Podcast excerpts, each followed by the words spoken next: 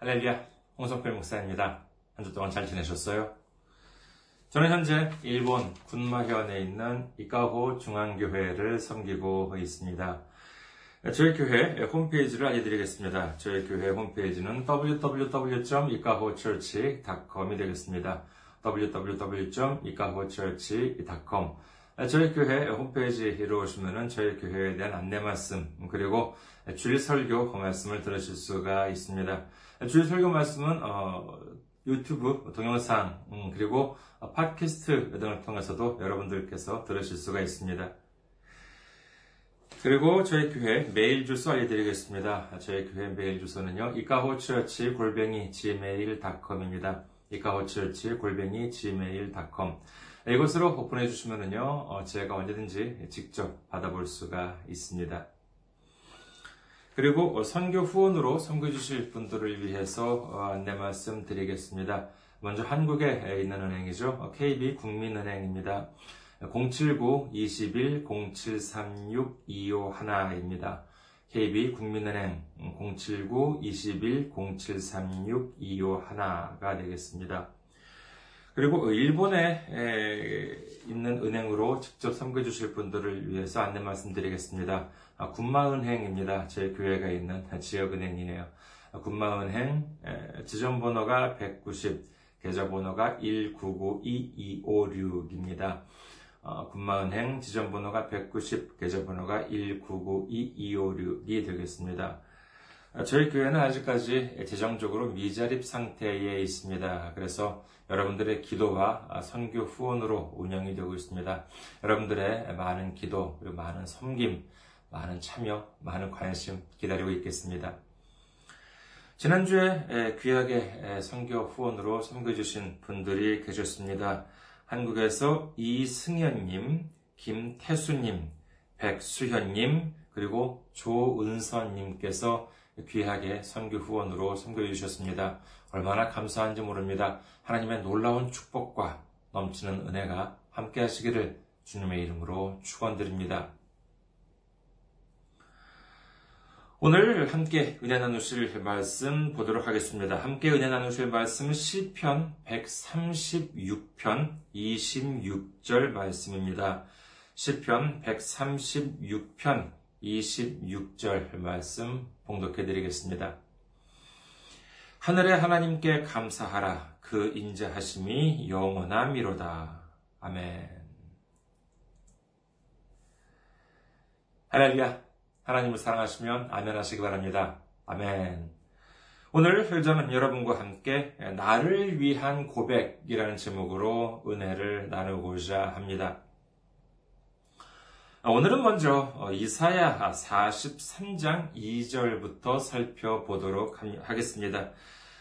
이사야 43장 2절 내가 물 가운데로 지날 때에 내가 너와 함께 할 것이라 강을 건널 때에 물이 너를 침몰하지 못할 것이며 내가 불 가운데로 지날 때에 타지도 아니할 것이요 불꽃이 너를 사르지도 못하리니 아멘.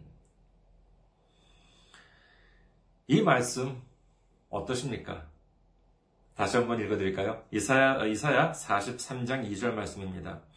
내가 물 가운데로 지날 때에 내가 너와 함께 할 것이라 강을 건널 때에 물이 너를 침몰하지 못할 것이며 내가 불 가운데로 지날 때에 타지도 아니할 것이요 불꽃이 너를 사르지도 못하리니 들으면 들으실수록 은혜롭습니까? 물론 은혜로운 말씀이죠. 어, 하지만 우리 여기서 만족하는 것이 아니라 조금 더 욕심을 내보면 어떨까 하는 생각을 해보았습니다. 그러니까 이 말씀을 조금 바꿔서 어, 조금 더 은혜롭게 만들어 보면 어떨까 한 것이죠. 이렇게 바꿔봤습니다. 네가 물 가운데로 지나지 않을 것이요. 강을 건너지도 않을 것이요. 네가 불 가운데로 지나가지도 않으리라. 어떻겠습니까? 제가 말씀드린 것이 좀 더 짧고 좀 더 은혜롭게 들리지 않으십니까? 이 이사야 43장 2절 말씀을 하나하나 좀 나누어서 어, 보도록 하겠습니다. 먼저 첫 문장. 네가 물 가운데로 지날 때에 내가 너와 함께 할 것이라. 하나님께서는 우리가 물 가운데로 지날 때 하나님께서 함께 해주신다고 하십니다. 여기서 물 가운데로 지난다라고 하는 것은 무슨 뭐 요만한 물 웅덩이 같은 것을 지난다는 것이 아니라 그야말로 홍해 한가운데를 지나는 것과 같은 큰 어려움을 말합니다. 그런데 이때 하나님께서 우리와 함께 해주신다라고 하시는데 그 이유는 뭐겠습니까? 그렇죠. 우리를 지켜주시기 위해서인 줄 믿으시기를 주님의 이름으로 축원합니다. 그러면 그 다음 강을 건널 때 물이 너를 침몰하지 못할 것이며 우리가 강을 건널 때 침몰하지 못한다라고 하는 것은 하나님께서 지켜주시기 때문입니다. 내가 불 가운데로 지날 때에 타지도 아니할 것이요. 이 말씀도 하나님께서 우리를 지켜주시기 때문. 그리고 마지막 문장. 불꽃이 너를 사르지도 못하리니. 이도 역시 하나님께서 우리를 지켜주시기 때문이라고 할 수 있겠습니다. 그렇다면 말이죠. 아예 애초부터 이와 같은 위험한 상황이 닥치지 않도록 해주시면 되지 않겠습니까? 하나님도 바쁘실 텐데, 처음부터 이런 위기 상황, 물이나 불 가운데로 못 지난다거나 하는 상황을 완전히 피하게 해주신다면, 하나님께서 번거롭게 우리를 지켜주실 필요도 없지 않을까? 여러분께서 어떻게 생각하십니까? 제 말이 이상한가요? 아, 그렇잖아요. 예를 들어서, 넘어질 때도 다치지 않게 해주신다라고 한다면은, 아, 그러면 그렇게 번거롭게 하지 마시고 아예 안 넘어지게 해주시면 얼마나 좋아요. 이제 좀 제 의문에 공감이 가십니까? 그렇다면 우리 이 시점에서 오늘 본문이 있는 시편 136편을 한번 보도록 하시겠습니다. 성경책 가지고 계신 분들께서는 한번 어, 시편 136편을 찾아봐 주시기 바라겠습니다. 좀 길지만은요, 시편 136편을 한번 읽어드리겠습니다. 시편 136편은 1절에서 26절까지 있습니다만 일단 25절까지 읽어보도록 하겠습니다. 시편 136편 1절에서 25절입니다. 여호와께 감사하라. 그는 선하시며 그 인자하심이 영원하미로다. 신들 중에 뛰어난 하나님께 감사하라. 그 인자하심이 영원하미로다. 주들 중에 뛰어난 주께 감사하라. 그 인자하심이 영원하미로다. 홀로 큰 기이한 일을 행하시는 이에게 감사하라. 그 인자하심이 영원하미로다. 지혜로 하늘을 지으신 이에게 감사하라. 그 인자하심이 영원하미로다. 땅을 물 위에 펴신 이에게 감사하라. 그 인자하심이 영원하미로다. 큰 빛들을 지으신 이에게 감사하라. 그 인자하심이 영원하미로다. 해로 낮을 주관하게 하신 이에게 감사하라. 그 인자하심이 영원하미로다. 달과 별들로 밤을 주관하게 하신 이에게 감사하라. 그 인자하심이 영원하미로다. 애굽의 장자를 친 이에게 감사하라. 그 인자하심이 영원하미로다. 이스라엘을 그들 중에서 인도하여 내신 이에게 감사하라. 그 인자하심이 영원하미로다. 강한 손과 펴신 팔로 인도하여 내신 이에게 감사하라. 그 인자하심이 영원하미로다. 홍해를 가르신 이에게 감사하라. 그 인자하심이 영원하미로다. 이스라엘을 그 가운데로 통과하게 하신 이에게 감사하라. 그 인자하심이 영원하미로다. 바로와 그의 군대를 홍해에 엎드러뜨리신 이에게 감사하라. 그 인자하심이 영원하미로다. 그의 백성을 인도하여 광야를 통과하게 하신 이에게 감사하라. 그 인자하심이 영원하미로다. 큰 왕들을 친 이에게 감사하라. 그 인자하심이 영원하미로다. 유명한 왕들을 죽이신 이에게 감사하라. 그 인자하심이 영원하미로다. 아모리인의 왕 시혼을 죽이신 이에게 감사하라. 그 인자하심이 영원하미로다. 바산 왕 옥을 죽이신 이에게 감사하라. 그 인자하심이 영원하미로다. 그들의 땅을 기업으로 주신 이에게 감사하라. 그 인자하심이 영원하미로다. 곧 그 종 이스라엘에게 기업으로 주신 이에게 감사하라. 그 인자하심이 영원하미로다. 우리를 비천한 가운데서도 기억해 주신 이에게 감사하라. 그 인자하심이 영원하미로다. 우리를 우리의 대적에게서 건지신 이에게 감사하라. 그 인자하심이 영원하미로다. 모든 육체에게 먹을 것을 주신 이에게 감사하라. 그 인자하심이 영원하미로다.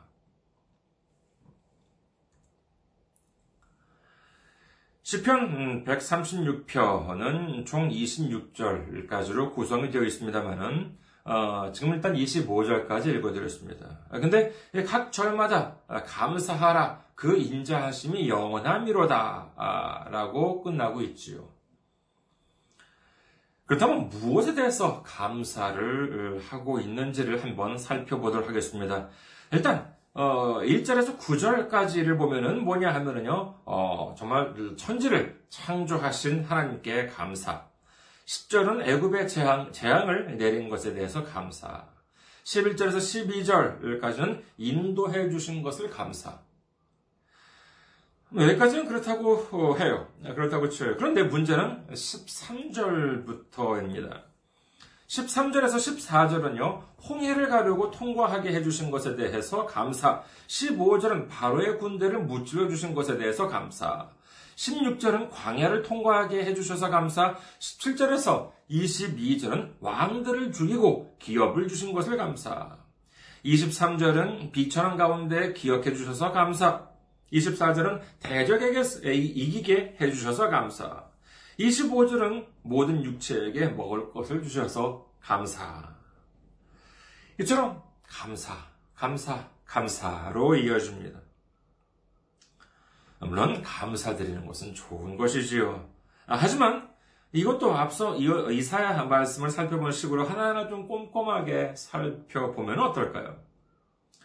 13절에서 14절에 보면 홍해를 가르고 통과하게 해주셔서 감사하다고 하는데 몇백 년간에 걸친 노예 생활을 끝내고 하나님의 인도하심으로 애굽을 탈출했던 이스라엘 민족.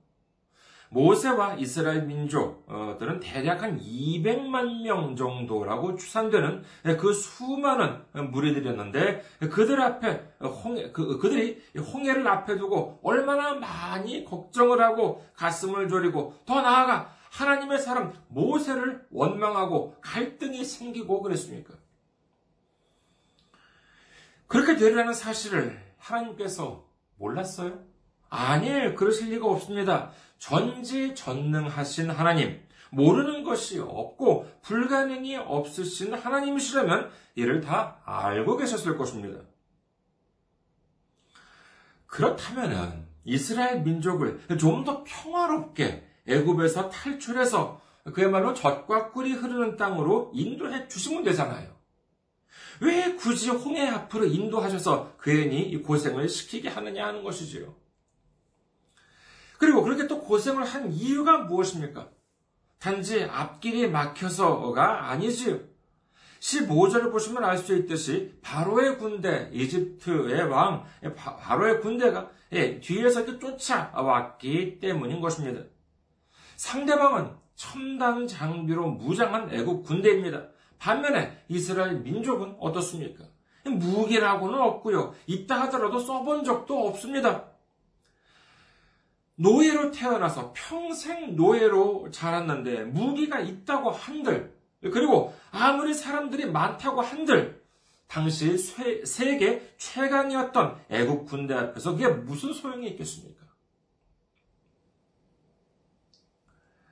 그러나 하나님께서 역사하셔서 애국 군대는 한 사람도 남김없이 홍해에 빠져버렸고 반면에 이스라엘 민족은 남녀노소 할 것 없이 모두가 무사히 홍해를 건널 수 있었던 것입니다. 이도 역시 감사하지요. 감사한 일입니다. 하지만 전능하신 하나님이 이와 같이 피를 말리는 순간들을 없앨 수 없으셨겠습니까? 아니에요. 분명히 가능하셨을 것입니다. 16절에는 광야를 통과하게 해주셔서 감사하다고 하지요. 여러분, 광야가 어떤 곳입니까? 먹을 만한 나무 열매는 고사하고 물 한 방울 안 나는 곳입니다. 이왕이면은 조금 더 편한 곳으로 갈 수 있게 해 주셨을 법도 하지요. 17절에서 22절에 보면은요, 왕들을 죽이고 기업을 주셨다고 합니다. 앞서 말씀드린 것처럼 전쟁도 모르고 무기를 쓰는 것도 서툰 이스라엘 민족들이었습니다. 그들이 행군을 합니다. 그 길은 분명 하나님께서 인도해 주시는 길이었습니다.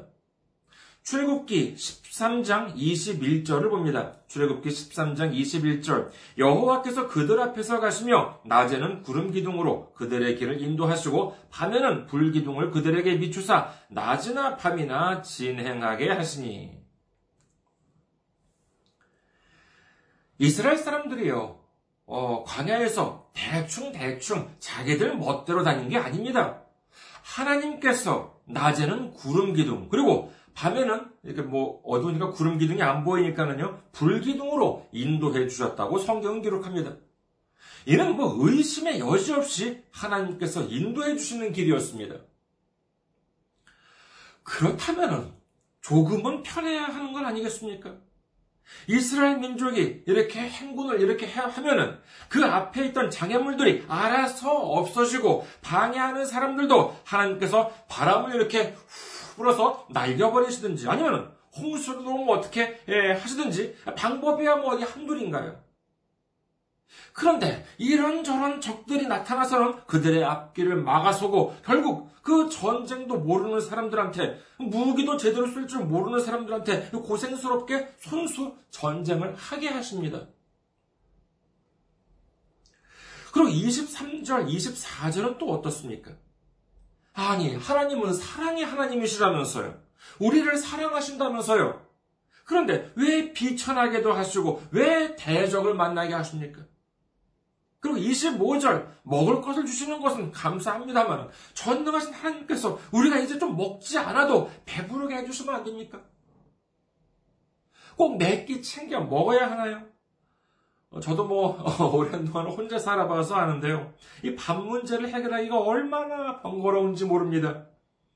또 뭐 집에서 해 먹으면 그걸 또뭐 어, 해 먹는 걸 끝이에요. 혼자 사니까 또 이제 치워야 되잖아요. 아이고 참 살기 힘듭니다. 하지만요, 만약에 이처럼 제 많은 이 투정, 이 불만, 이 그놈들을 완전히 없애버렸다면 어떻게 됐을까요? 홍해가 갈라지지도 않았고 대적들도 없었고 광야처럼 힘든 과정도 없었다면 어떻게 됐을까요? 아마도 이 시편 136편은 절반 정도로 줄어들었을 것입니다. 아니, 어쩌면 이 136편은 그 존재 자체가 없었을지도 모르는 노릇이지요. 앞서 말씀드렸듯이 이, 이 시편 136편에 가장 많이 나오는 말씀이 무엇입니까? 예, 감사입니다. 감사가 사라졌을 것입니다. 이스라엘 민족 앞에 이처럼 어려움이 있었기 때문에 그리고 그 어려움을 하나님께서 함께 해주시고 해결해 주셨기 때문에 감사가 있을 수 있었던 것입니다. 자, 그렇다면요, 이제 다음 질문으로 넘어가야죠. 그 질문이 뭐겠습니까? 아니, 감사가 뭔데? 하나님께서 감사를 그렇게 받고 싶으신 거야? 뭐 그런 생각 들지 않으십니까? 정답 말씀드리겠습니다. 하나님께서는 우리로부터 감사와 찬송을 받고 싶어 하십니다. 이사야 43장 21절. 이 백성은 내가 나를 위하여 지었나니 나를 찬송하게 하려 함이니라. 이 말씀을 들으시면 어떻습니까? 아이고, 뭐 참 하나님도 뭘 그렇게까지 해가면서 감사나 찬송을 받고 싶어 하실까? 이런 생각 안 해보셨어요? 뭐 여러분께서는 믿음이 좋아서 어, 안 해보셨을지 모르겠습니다만 저는 해보았습니다.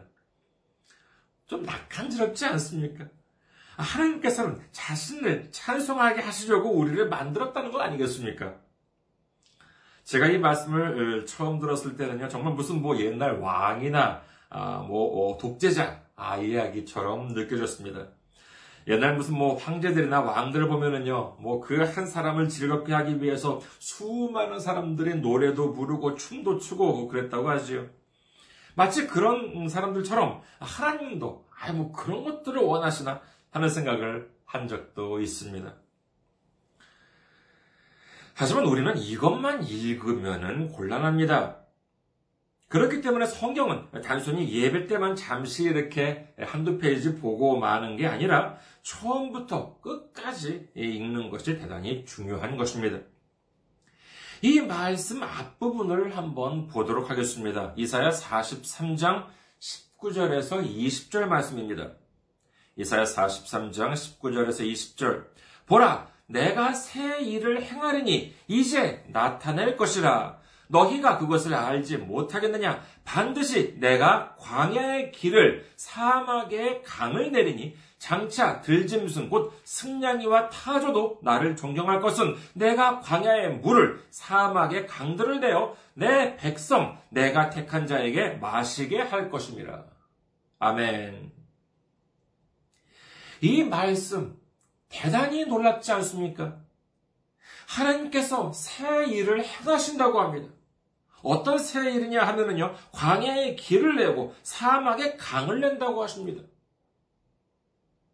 이와 같은 하나님께서 하시는 일을 본 들짐승들도 하나님을 존경하리라 라고 하는 말씀은요, 그때까지는 하나님에 대해서 전혀 생각하지 않았던 사람들, 하나님을 전혀 알지 못했던 사람들조차도 하나님을 존경하게 된다라고 하는 것이죠.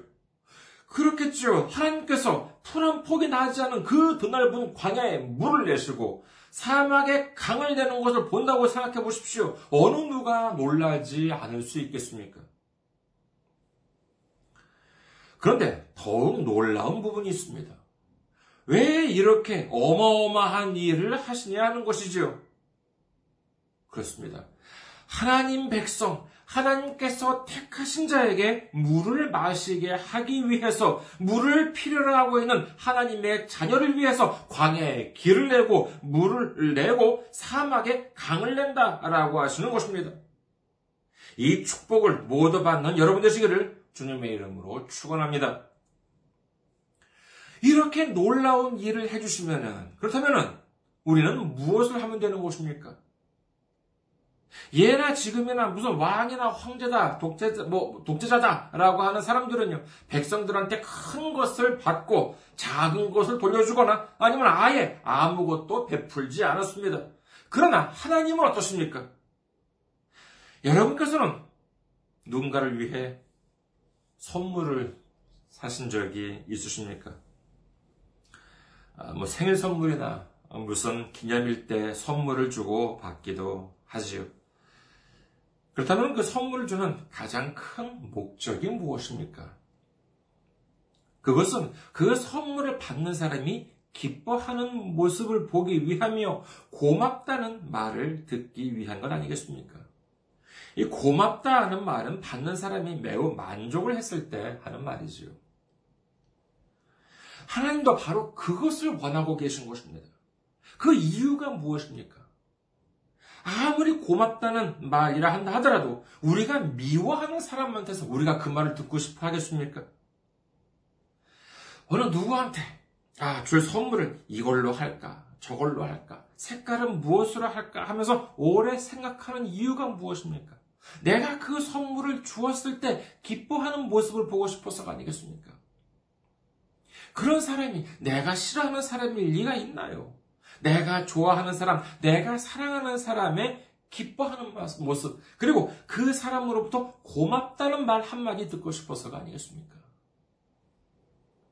하나님도 마찬가지입니다. 왜 우리의 감사와 왜 우리의 찬송을 받고 싶어 하십니까? 그것은 하나님께서 우리를 너무나도 사랑하시기 때문에 하나님께서 우리를 하나님의 백성으로 삼았기 때문에 하나님의 자녀로 인정하셨기 때문인 줄 믿으시기를 주님의 이름으로 축원합니다.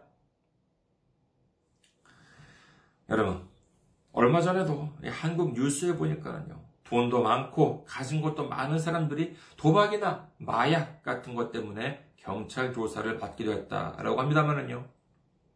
이 마약이다, 무슨 뭐 대마초다, 도박이다 라고 하는 것에 빠지게 되는 이유가 무엇입니까? 그것은 바로 그 마음에 감사가 없기 때문에 그런 것입니다. 마태복음 12장 43절에서 45절을 보도록 하겠습니다. 마태복음 12장 43절에서 45절. 더러운 귀신이 사람에게서 나갔을 때 물 없는 곳으로 다니며 쉬기를 구하되 쉴 곳을 얻지 못하고 이에 이르되 내가 나온 내 집으로 돌아가리라 하고 와보니 그 집이 비고 청소되고 수리되었거늘 이에 가서 저보다 더 악한 귀신 일곱을 데리고 들어가서 거하니 그 사람의 나중 형편이 전보다 더욱 심하게 되느니라. 이 악한 세대가 또한 이렇게 되리라. 우리는 마음을 텅 비우게 할 수가 없습니다. 비워두면은 불안, 불평, 불만, 공허함, 허무함 등과 같은 오히려 악한 영이 들어와서 자리를 잡을 수 있다는 것이지요. 그러면 우리는 어떻게 해야 하겠습니까? 그렇습니다. 우리의 마음을 감사로 채워야 합니다. 주님에 대한 감사의 마음으로 채워야 하는 것입니다. 하나님께서 우리에게 강을 건너게 하시고 불 가운데로 지나가게 하시는 고난을 허락하시고 그리고 그때마다 이를 극복하도록 도와주시는 이유는 우리의 마음을 감사로 채우기 위한 것인 줄 믿으시기를 주님의 이름으로 축원합니다. 우리 마음을 감사로 채우는 것은 우리가 하나님 백성이라고 하는 증거입니다. 이에 하나님께서는 우리 한 사람에게 물 한 모금 마시게 하기 위해서 광야에 길을 내고 물을 내고 사막에 강을 내주시는 것입니다. 그리고 어디 그뿐입니까? 요한복음 7장 38절에서 예수님께서는 다음과 같이 말씀하십니다. 요한복음 7장 38절. 나를 믿는 자는 성경의 이름과 같이 그 배에서 생수의 강이 흘러나오리라 하시니. 죄인 되었던 정말 그야말로 너무나도 부족한 우리의 한 사람을 구원하기 위해서 하나님께서는 독생자 예수님까지도 십자가 위에서 우리를 대신해서 형벌을 받게 하심으로 말미암아 예수님을 믿기만 하면은 그 이름을 믿기만 하면 생수의 강을 내어서 우리를 채우게 해주시겠다고 말씀하신 말씀을 우리는 기억해야 합니다. 우리는 이제 우리 마음을 감사로 채워야 합니다. 그리고 이는 하나님을 위해서가 아니라 우리를 위한 것인 줄 믿으시기를 주님의 이름으로 축원합니다. 이제 하나님을 위한 고백이 아닌 우리를 위한 고백을 할 시간입니다. 그것이 바로 오늘 본문 말씀이죠. 이것이야말로 하나님의 백성이 되는 고백, 하나님의 자녀가 되는 고백, 하나님께서 광야의 길을 사막의 강을 내도록 해주시는 고백인 것입니다. 오늘 말씀 다시 한번 큰 소리로 함께 읽어주시길 바라겠습니다. 시편 136편 26절입니다. 하늘에 하나님께 감사하라 그 인자하심이 영원함이로다. 다시 한번 읽겠습니다. 하늘에 하나님께 감사하라 그 인자하심이 영원함이로다. 아멘. 우리 모두 우리 마음을 하나님께 대한 감사함으로 채움으로 말미암아 진정한 하나님의 백성, 하나님의 자녀가 되셔서 우리를 위해 광야의 길을 내고 사막에 강을 내는 하나님께서 주시는 축복을 모두 받는 우리 모두가 되시기를 주님의 이름으로 축원합니다. 감사합니다. 항상 승리하시고 건강한 모습으로 다음 주에 뵙겠습니다.